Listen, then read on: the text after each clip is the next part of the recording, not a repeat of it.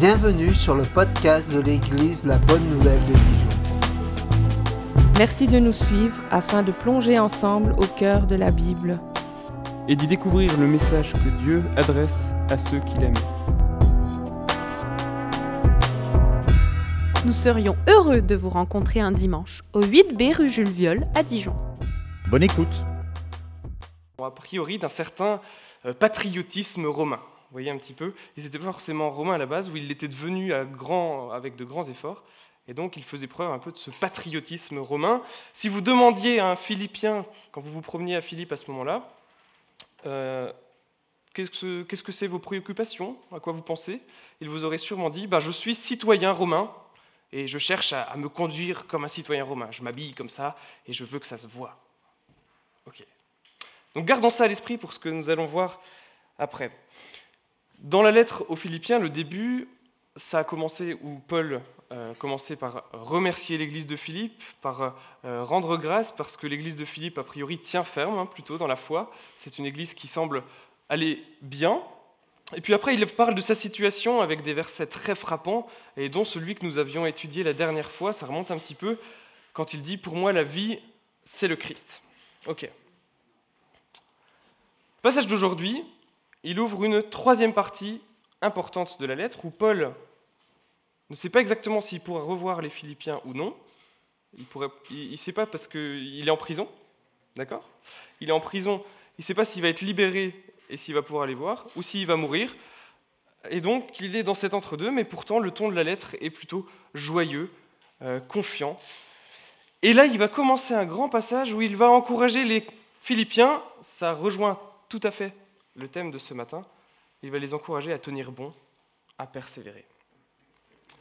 Voilà le texte de ce matin qui se trouve donc dans Philippiens 1, les versets 27 à 30, où Paul va être dans le registre de l'encouragement. Seulement conduisez-vous d'une manière digne de l'évangile du Christ. Ainsi, que je vienne vous voir ou que je sois absent, j'entendrai dire de vous que vous tenez ferme dans un même esprit, combattant d'un même cœur pour la foi de l'Évangile, sans vous laisser effrayer en rien par les adversaires. Pour eux, c'est une preuve de perdition, mais pour vous, de salut, et cela vient de Dieu. En effet, il vous a été fait la grâce non seulement de croire en Christ, mais encore de souffrir pour lui, en menant le même combat que celui que vous m'avez vu mener et que vous l'apprenez maintenant, je mène encore. Comprenez maintenant un petit peu plus l'idée du combat. Alors on va voir ensemble en trois étapes que, en tant que citoyen du royaume des cieux, première étape, nous avons un combat à mener. Et nous verrons ensuite un petit peu comment le mener en combattant ensemble et en Jésus. Mais pour l'instant, concentrons-nous sur ce mot de citoyen qui, si vous avez bien regardé, n'apparaît pas dans le texte en fait. Dans ces exhortations, voilà ce que Paul va dire en premier. Seulement, conduisez-vous d'une manière digne de l'évangile du Christ. Le mot citoyen apparaît en fait, si on regarde la traduction particulièrement littérale de ce verset, parce que le verbe conduisez-vous utilisé, en fait, il veut dire littéralement mener une vie de citoyen de l'évangile du Christ. Et ça, c'est véritablement intéressant. Donc citoyen de l'évangile du Christ. Alors pour bien comprendre, je trouve que c'est utile, et parce que c'est toujours utile, de résumer en quelques traits ce qu'est l'évangile du Christ. L'évangile, ça veut dire la bonne nouvelle, et c'est d'autant plus nécessaire qu'en plus c'est écrit sur le palier que nous proclamons que nous sommes l'église de la bonne nouvelle. Alors, je vous propose un rapide résumé de ce que c'est la bonne nouvelle pour les chrétiens philippiens, mais pour nous aussi. La bonne nouvelle, c'est la venue de Jésus. C'est ce que nous fêtons, c'est la raison des guirlandes et de, des décorations ici. Euh, c'est la venue de Jésus dans notre humanité, la venue de Dieu lui-même qui se fait semblable aux hommes, qui nous rejoint. C'est Noël. Mais c'est une partie de la bonne nouvelle. La bonne nouvelle se poursuit avec la vie de Jésus. Une vie parfaite, une vie sans péché. Un mélange parfait entre humilité et gloire. Une vie que nous pouvons sans cesse contempler pour, l'imiter. La bonne nouvelle, c'est aussi l'enseignement de Jésus. qui nous montre la volonté de Dieu, la volonté profonde de Dieu, qui nous montre comment marcher vraiment à la suite de Jésus. La bonne nouvelle, c'est aussi et surtout son œuvre de salut. Jésus s'est offert comme la victime innocente qui paie le prix pour tous nos péchés. Et en faisant ça, il nous offre le salut dans son extraordinaire grâce. Waouh, on aurait déjà de quoi faire une extraordinaire nouvelle, mais ça ne s'arrête pas là. La bonne nouvelle, c'est aussi la résurrection de Jésus, qui nous certifie que nous ressusciterons un jour avec lui, si nous le connaissons et que nous mettons notre confiance en lui. Rien que ça. La bonne nouvelle, c'est aussi l'Esprit de Jésus, son Esprit Saint, qui poursuit son œuvre dans le monde à travers nous, à travers l'Église. Et puis c'est aussi son retour, cette promesse incroyable du jour de Christ, du plein accomplissement, la promesse glorieuse que nous attendons, une perspective future, mais sûre, qui est annoncée. Donc, après avoir dit ça, si je répète le, verset tout à l'heure, seulement conduisez-vous d'une manière digne de l'évangile de Christ. Ça veut dire conduisez-vous comme des citoyens du royaume des cieux, dont la direction, c'est l'évangile, c'est la bonne nouvelle qu'on vient de, définir, dont la charte, on pourrait dire, c'est l'évangile du Christ, en d'autres termes, conduisez-vous comme des citoyens du royaume des cieux en regardant Jésus. Et ce n'est pas un hasard si Paul emploie justement ce mot en parlant de citoyenneté, puisque il s'adresse en premier lieu aux habitants de la ville de Philippe, pour qui la fierté, c'était d'être citoyen romain. Eux, pour eux, ils se disaient, je suis citoyen romain, je cherche à me comporter comme un citoyen romain. Paul apporte ici une énorme correction. Non, non, vous êtes citoyen du royaume des cieux. Et donc, cherchez à vous conduire conformément à la bonne nouvelle du Christ. Et c'est très, très différent.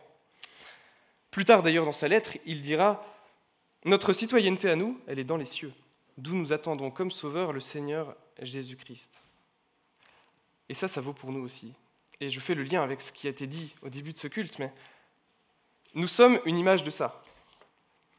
Nous sommes citoyens du royaume des cieux, nous sommes citoyens de l'Évangile bien avant d'être citoyens français, d'être citoyens espagnols, d'être citoyens d'une autre nation.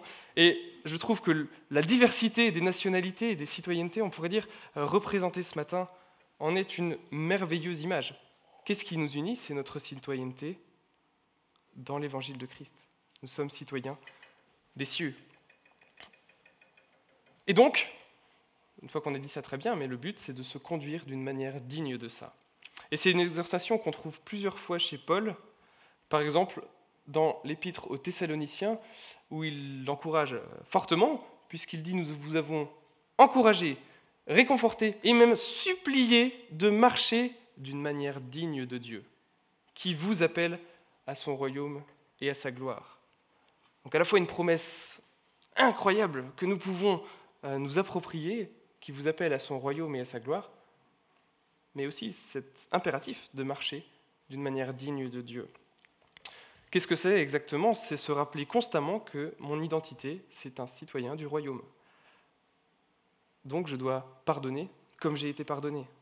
Donc je suis appelé à être humble, comme Christ m'en a montré l'exemple. Enfin bref, en, en, fait, je dois imiter mon roi, imiter Jésus, me laisser guider par son esprit. Ce point va être particulièrement souligné si vous continuez un petit peu l'épître aux Philippiens, particulièrement au chapitre 2, où il y a un magnifique hymne de l'humilité et la gloire de Christ. Alors, cette recommandation de Paul de vous conduire d'une manière digne, je pense qu'elle sous-entend aussi, peut-être, qu'on peut se conduire d'une manière indigne.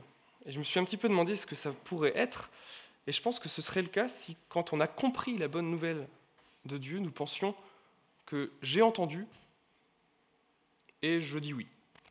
Si on pensait que de, faire ça, ça suffit. Si on pensait que juste être d'accord, ça suffit. Et on retrouve, je pense, une idée assez forte dans tout le Nouveau Testament, euh, que je résumerai ainsi. Le salut ne se dit pas seulement, mais il se vit. Nous vivons une vie nouvelle à partir du moment où nous acceptons de devenir citoyens du royaume de Dieu.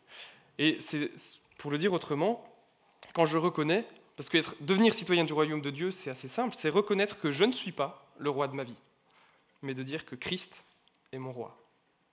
Et c'est ce que va dire Paul quasiment dans toute sa lettre aux Philippiens, mais qu'on retrouve à plein d'endroits. Et donc les Philippiens, eux, leur préoccupation, si je reviens à, nos, à nos Philippiens qui habitent la ville de Philippe, Romaine, etc., eux, ce qu'ils cherchaient, c'était leur statut de citoyen romain et qu'ils se voient aux yeux des autres. Je pense qu'on peut faire le parallèle, parce que c'est ça qui faisait leur fierté. Et un peu de la même manière, ce que dit Paul, c'est que notre, statut de citoyen du royaume de Dieu, notre statut de disciple de Jésus, qu'est-ce qui fait notre fierté? Eh bien, c'est aussi qu'il se voit, c'est notre seul motif de fierté. Alors, c'est pas pour nous enorgueillir, oui, je suis citoyen du Dieu Tout-Puissant, non. C'est pour briller dans ce monde de ténèbres. C'est pour être un signe de ce royaume de Dieu. Et vous, serez d'accord avec moi que quand on regarde le monde, quand on regarde l'actualité si terrible, on sait qu'il en a désespérément, mais désespérément besoin de cette lumière. La période de Noël l'illustre aussi d'une certaine manière. Nous sommes citoyens du royaume de Dieu et notre statut de disciple, c'est important qu'il se voie d'une certaine manière par amour pour ce monde dans lequel nous sommes placés, pour que nous brillions comme des flambeaux dans ce monde. Mais il y a un combat à mener. Avec cette identité, cette nouvelle identité, il y a un combat à mener. Attardons-nous à ce que devaient vivre les chrétiens de la ville de Philippe. Pour eux, les chrétiens de la ville de Philippe, donc s'ils enfin, font ce que vient de dire Paul, cette manière de vivre en citoyen du royaume de Dieu, si on y réfléchit, ils se comportaient sans doute très très différemment des autres Philippiens. Ils se comportaient sans doute à contre-courant d'une société romaine euh, qui était la norme dans cette ville. Je donne quelques exemples, mais il n'y avait sans doute pas de hiérarchie entre eux, puisque c'est un, un, commandement, contrairement à la société romaine très hiérarchisée. Leurs relations étaient des relations, alors peut-être dans l'idéal, hein, ils restaient pêcheurs bien sûr, mais des relations d'amour, de pardon, où ils étaient appelés à rivaliser d'amour réciproque, à ne pas céder à la violence. Et tout ça, ça change un petit peu par rapport à cet empire romain dont on connaît euh, la dureté, dont on connaît euh, qu'il est fondé sur l'armée, sur la force, sur la domination. Hein, C'était vraiment un petit peu le, caractère euh, de l'empire romain. Et donc, ils avaient un discours différent, puisqu'au lieu de dire l'empereur, Rome est notre roi, ils disaient Christ est notre roi. Et ils avaient donc un comportement totalement différent. Le problème, c'est que discours différents et comportements différents, ça amène l'opposition, ça amène le mépris, ça amène la persécution. Et voilà pourquoi Paul va dire ceci et va employer ce, champ lexical, tous ces mots du combat. J'entendrai dire de vous que vous tenez ferme dans un même esprit, combattant d'un même cœur pour la foi de l'Évangile. Qu'est-ce que c'est l'enjeu? C'est de tenir ferme, c'est de combattre, sans vous laisser effrayer en rien par les adversaires. Pour eux, c'est une preuve de perdition, mais pour vous de salut, et cela vient de Dieu. Alors on comprend bien l'idée de tenir ferme, l'idée de combattre, mais je m'arrête juste sur le dernier verset qui est un peu plus compliqué peut-être à comprendre. Pour eux, c'est une preuve de perdition, mais pour vous de salut, et cela vient de Dieu. Ce que ça signifie ici, c'est qu'une foi ferme, qui tient ferme, des chrétiens qui tiennent ferme, eh bien c'est un signe du royaume. Et c'est un signe du royaume non seulement au présent, mais quelque part aussi au futur. Un signe du royaume au présent, on l'a vu, c'est notre identité qui se voit et qui brille dans le monde. Mais un signe du royaume au futur, c'est avec une portée future en regardant aussi comme un signe du jugement et qui regarde vers le royaume quand il sera pleinement accompli. Alors c'est peut-être pas toujours très clair, alors on peut l'éclairer avec ce texte de Thessaloniciens où ça reprend la même idée. C'est un texte assez terrible, vous allez voir pourquoi. Aussi sommes-nous fiers de vous dans les églises de Dieu à cause de votre persévérance, justement, et de votre foi au milieu de toutes les persécutions et les difficultés que vous supportez. C'est une preuve du juste jugement de Dieu pour que vous soyez trouvés dignes, on retrouve ce mot, trouvés dignes du royaume de Dieu pour lequel vous souffrez aussi. En effet, il est juste, aux yeux de Dieu, de rendre la souffrance à ceux qui vous font souffrir et de vous donner à vous qui souffrez du repos avec nous lorsque le Seigneur Jésus apparaîtra. Je continue juste un petit peu le texte, plus que ce qui est projeté. Lorsque le Seigneur Jésus apparaîtra du ciel avec les anges de sa puissance au milieu d'une flamme de feu pour punir ceux qui ne connaissent pas Dieu et ceux qui n'obéissent pas à l'évangile de notre Seigneur Jésus. Waouh Des textes qu'on qu lit peut-être pas souvent. Quand j'ai lu ça, je me suis dit que mieux valait être dans l'équipe du Dieu Tout-Puissant que d'être parmi ceux qui s'opposent à lui. C'est terrible ce texte pour ceux qui s'opposent, pour ceux qui demeurent dans une rébellion contre Dieu. Et pour eux, il faut le reconnaître, ces passages euh, bibliques donnent quelques frissons.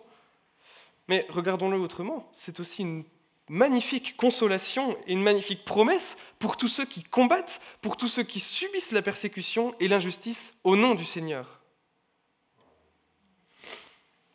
Et de ce point de vue-là, de ce point de vue de ces promesses à venir, pour tous ceux qui croient et qui tiennent ferme jusqu'à la fin, on commence à comprendre ces paroles qui étaient peut-être un peu surprenantes au début. En effet, il vous a été fait la grâce, non seulement de croire en Christ, mais encore de souffrir pour lui, en menant le même combat que celui que vous m'avez vu mener et que vous l'apprenez maintenant, je mène encore. Et dans le temps présent, oui, les chrétiens authentiques doivent s'attendre à souffrir face à des adversaires, à trouver une opposition. Et les chrétiens doivent y être prêts.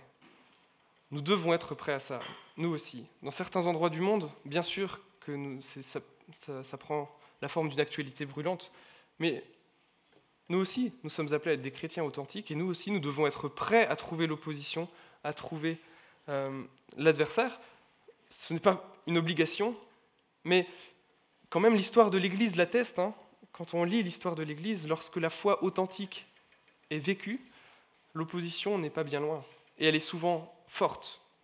Elle n'est pas obligatoire, mais elle peut être proche et souvent forte. Et qui dit opposition, justement, dit qu'il y a un combat à mener.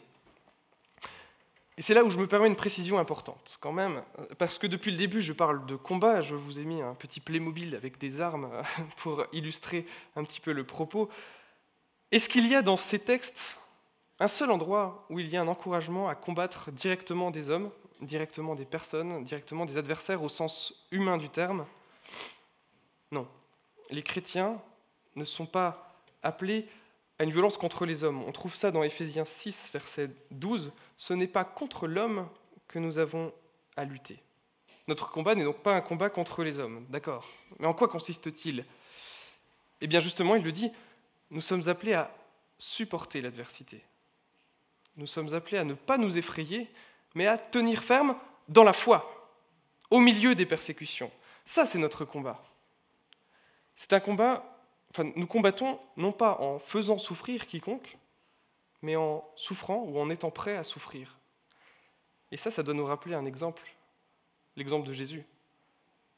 Jésus a combattu, mais il n'a pas combattu offensivement, humainement, Jésus s'est laissé maltraiter, alors qu'il aurait pu faire, faire tomber tout, le monde d'un simple souhait. Il s'est laissé maltraiter. Il a souffert en silence. Le texte d'Ésaïe nous dit comme un agneau qu'on mène à l'abattoir, et il a accepté de mourir. Et pourtant, il a obtenu non pas une victoire, mais il a obtenu la victoire la plus éclatante de tous les temps. Et rappelons-nous donc, et je pense que c'est le sens aussi de quand on dit que nous sommes citoyens de l'évangile de Christ, c'est que rappelons-nous que nous combattons selon cette direction, selon cet exemple, selon cet évangile. Et dans ce sens, et c'est là où peut-être ça s'éclaire, souffrir pour Christ, eh bien c'est considéré comme une grâce pour Paul. La grâce de lui appartenir et de lui obéir entièrement et fermement jusqu'au bout. Ça peut nous faire penser, vous savez, au passage des actes où les disciples ont été roués de coups et ils sortent tout joyeux d'avoir été jugés dignes d'être persécutés pour le nom de Jésus. C'est pas facile à entendre, hein, forcément. Nous devons, le, reconnaître. Nous aimons euh, le confort, mais ça s'éclaire encore quand on regarde vraiment dans la perspective de l'éternité. Et je pense que nous pouvons retenir les deux dernières béatitudes du serment sur la montagne, qui sont une promesse pour nous, une vraie promesse Avouons-le que ces deux versets, parfois nous les lisons plus rapidement que ceux qui précèdent qui sont plus faciles à entendre, mais c'est une promesse, je pense, dont nous devons mesurer la portée parce qu'elle nous encourage vraiment. Heureux ceux qui sont persécutés pour la justice, car le royaume des cieux leur appartient. Heureux serez-vous lorsqu'on vous insultera, qu'on vous persécutera et qu'on dira forcément faussement de vous toutes sortes de mal à cause de moi.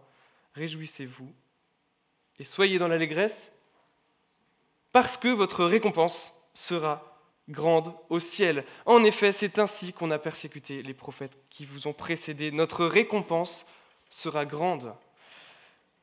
Pas facile à entendre, mais peut-être que ce n'est pas facile à entendre parce que nous avons un goût peut-être trop prononcé pour le confort, je ne sais pas. En tout cas, nous avons un goût pour le confort que nous devons reconnaître. Mais euh, mesurons quand même la joie. Heureux, c'est une joie, c'est une récompense. Et qui est-ce qui nous le dit? C'est Jésus lui-même. Si nous affrontons l'adversité, si nous tenons ferme, si nous persévérons, le texte nous dit, et nous pouvons mettre notre foi là-dedans, c'est que nous ne perdrons jamais notre récompense. Il y a donc un combat à mener, mais peut-être que vous vous dites que pour nous, à Dijon, ici, euh, ça paraît à première vue quand même assez éloigné euh, de ce que vivaient les Philippiens, et c'est peut-être moins concret. Et permettez-moi d'essayer de, relever les principes qui marchent tout à fait et qui devraient nous encourager, nous, pour nous, ici, à Dijon, aujourd'hui, en décembre 2023. Parce qu'aujourd'hui encore, comme les Philippiens, nous avons un discours et une allégeance différentes. Christ est notre roi. Aujourd'hui encore, nous sommes appelés aussi à avoir un comportement différent, parfois une vie différente, parfois un comportement à contre-courant de ce que nous voyons dans le monde. Je donne un exemple, nous sommes appelés à une vie d'humilité, une vie de paix, contre la culture ambiante qui est plutôt une culture où le pouvoir est valorisé, où la domination est banalisée, où le conflit est omniprésent. Nous sommes appelés à avoir cette vie selon l'Esprit, selon euh, une vie en Christ. Et donc, c'est parfois à contre-courant, et donc il faut lutter pour tenir ferme. Alors pour nous, nos combats, je, dirais pour clarifier peut-être trois niveaux de combat. Le premier niveau, c'est celui dont on a parlé, c'est le, combat devant la persécution qu'on pourrait appeler la persécution forte. C'est celui qui nous concerne peut-être moins, bien que, concrètement, nous sommes appelés à intercéder pour nos frères et sœurs qui le vivent et qui subissent des violences beaucoup plus directes que nous. Premier niveau. Mais il y a, je pense, un deuxième niveau, c'est le combat, ou les combats plutôt, que l'Église doit mener en tant que peuple de Dieu. Je citerai quelques aspects de ce combat. Tenir ferme dans la foi en Jésus.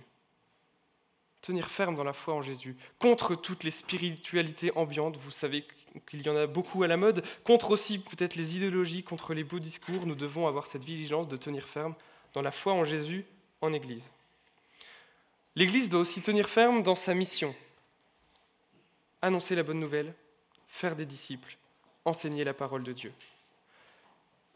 Oui, mais tenir ferme dans cette mission contre un monde qui a tendance à rejeter Dieu, contre la parole qui a peut-être tendance, surtout dans certains contextes, dans certains milieux, à ne pas être aussi libre qu'elle le devrait, contre aussi, vous l'avez, ça ne vous a pas échappé, contre une indifférence grandissante de nos contemporains, contre aussi quelque chose d'assez nouveau, peut-être les 50 ou euh, les 50 dernières années, une ignorance toute simple de la personne de Jésus.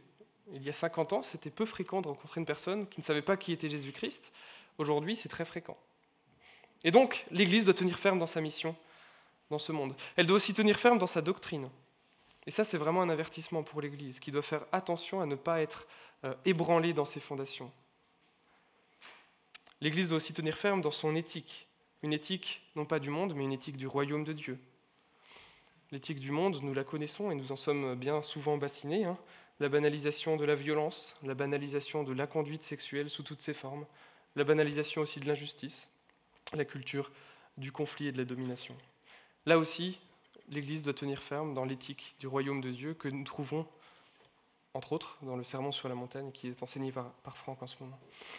Donc, deuxième niveau, les combats de l'Église. Et puis, il y a un troisième niveau, les combats au niveau personnel. Tenir ferme dans notre conduite. Et c'est sans doute, je pense, le fondement des autres combats qu'on vient de citer, c'est peut-être le combat le plus dur, je ne sais pas. Et c'est ici quand même le souci de Paul pour les Philippiens. Alors je ne peux pas énumérer tous les combats qu'on a chacun dans notre vie de tous les jours, mais ce que je vais faire, c'est plutôt vous laisser quelques minutes euh, où j'arrête de parler un petit coup, pour que chacun puisse réfléchir à quels sont mes combats. Moi, en tant que citoyen du royaume de Dieu, quels sont mes combats à moi personnellement, et notamment dans ma conduite je cite quelques exemples, bien sûr non exhaustifs, Est-ce que c'est mon tempérament? Est-ce que c'est une tentation sexuelle? Est-ce que c'est l'orgueil? Est-ce que c'est l'égoïsme? Est-ce que c'est la gestion de l'argent? Est-ce que c'est la gestion du temps, des priorités, de ma famille? Est-ce que c'est des doutes? Est-ce que c'est la paresse? Est-ce que c'est autre chose? La liste pourrait s'allonger. Et là, je vais vous laisser euh, y réfléchir. Et puis peut-être une deuxième question pour aller plus loin. Comment être plus solide dans ma foi?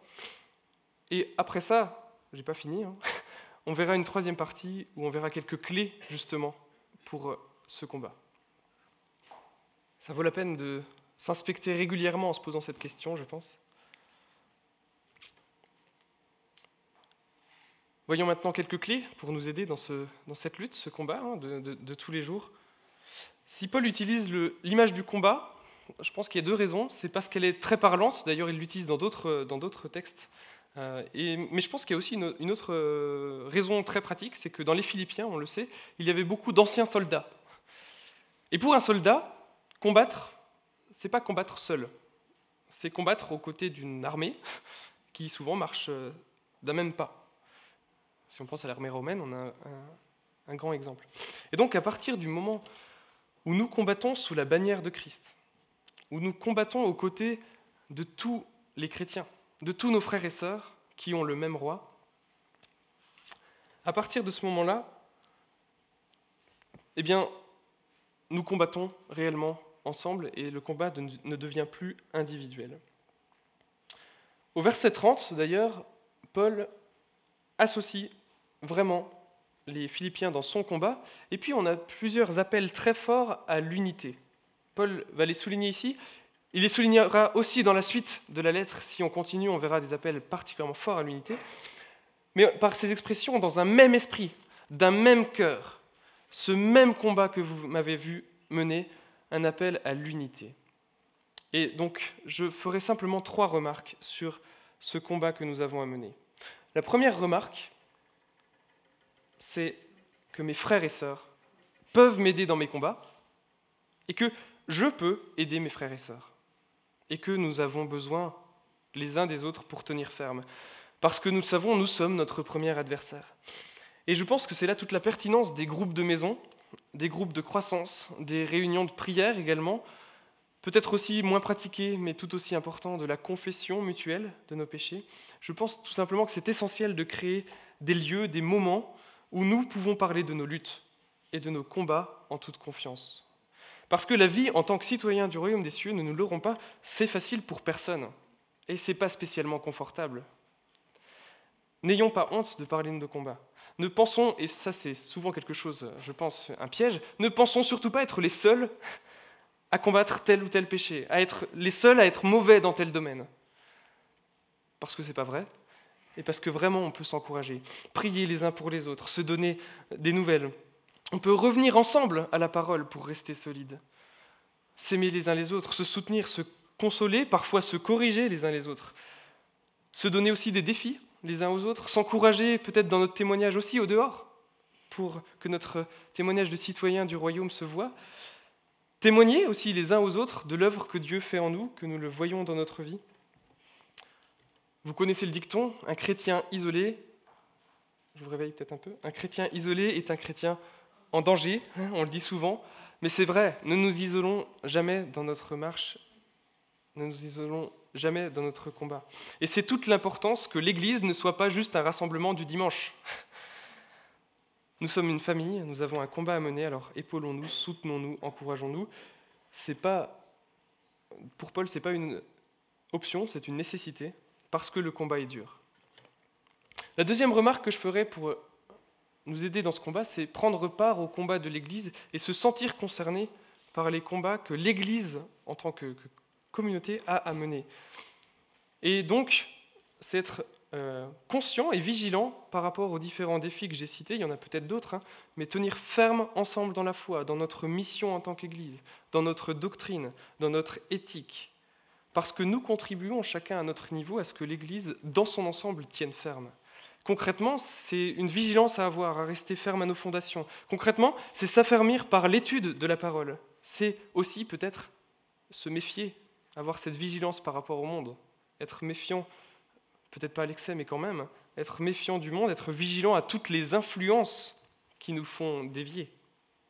Vous avez sans doute des exemples qui vous viennent quand je dis ça. Et j'aimerais juste souligner que, l'Église tienne ferme, ce n'est pas juste l'affaire euh, du pasteur ou des responsables d'une Église, c'est le combat de tous les chrétiens au quotidien. Vous, chacun de nous, contribue à la solidité de la foi de l'Église. Troisième remarque, nous combattons, c'est peut-être la plus importante, c'est pour ça que je la garde pour la fin, comme ça on va peut-être mieux la retenir, nous combattons avec Jésus-Christ. Nous ne pouvons pas combattre pour Christ sans Christ, ça n'aurait aucun sens. Nous combattons pour Christ avec Christ. Nous l'avons chanté au tout début de ce culte, non, jamais, tout seul. Il combat en nous, avec nous et pour nous. La très bonne nouvelle qui devrait vraiment nous encourager, c'est que plus nous lui laissons la place dans notre vie, plus le combat sera facile. Nous le savons, mais combien c'est parfois difficile. Plus nous lui laissons la place dans notre vie, plus le combat sera facile parce qu'il combattra pour nous.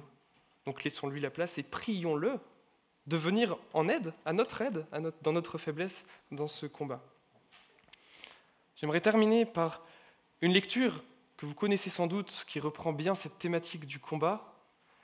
Et puis ensuite, je prononcerai une prière avec je, mais que vous pourrez vous approprier si vous voulez.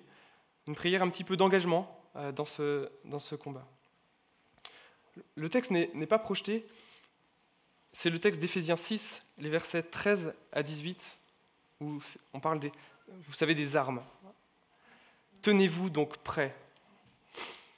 Ayez la vérité comme ceinture autour de la taille. Portez la droiture comme cuirasse. Mettez comme chaussure le zèle à annoncer la bonne nouvelle de la paix. Prenez toujours la foi comme bouclier. Il vous permettra d'éteindre toutes les flèches enflammées du mauvais. Acceptez le salut comme casque et la parole de Dieu comme épée donnée par l'Esprit Saint. Tout cela, demandez-le à Dieu dans, la prière. Oui, priez en toute occasion avec l'assistance de l'Esprit. À cet effet, soyez vigilants et continuellement fidèles. Priez pour l'ensemble du peuple de Dieu. Je vous invite à la prière.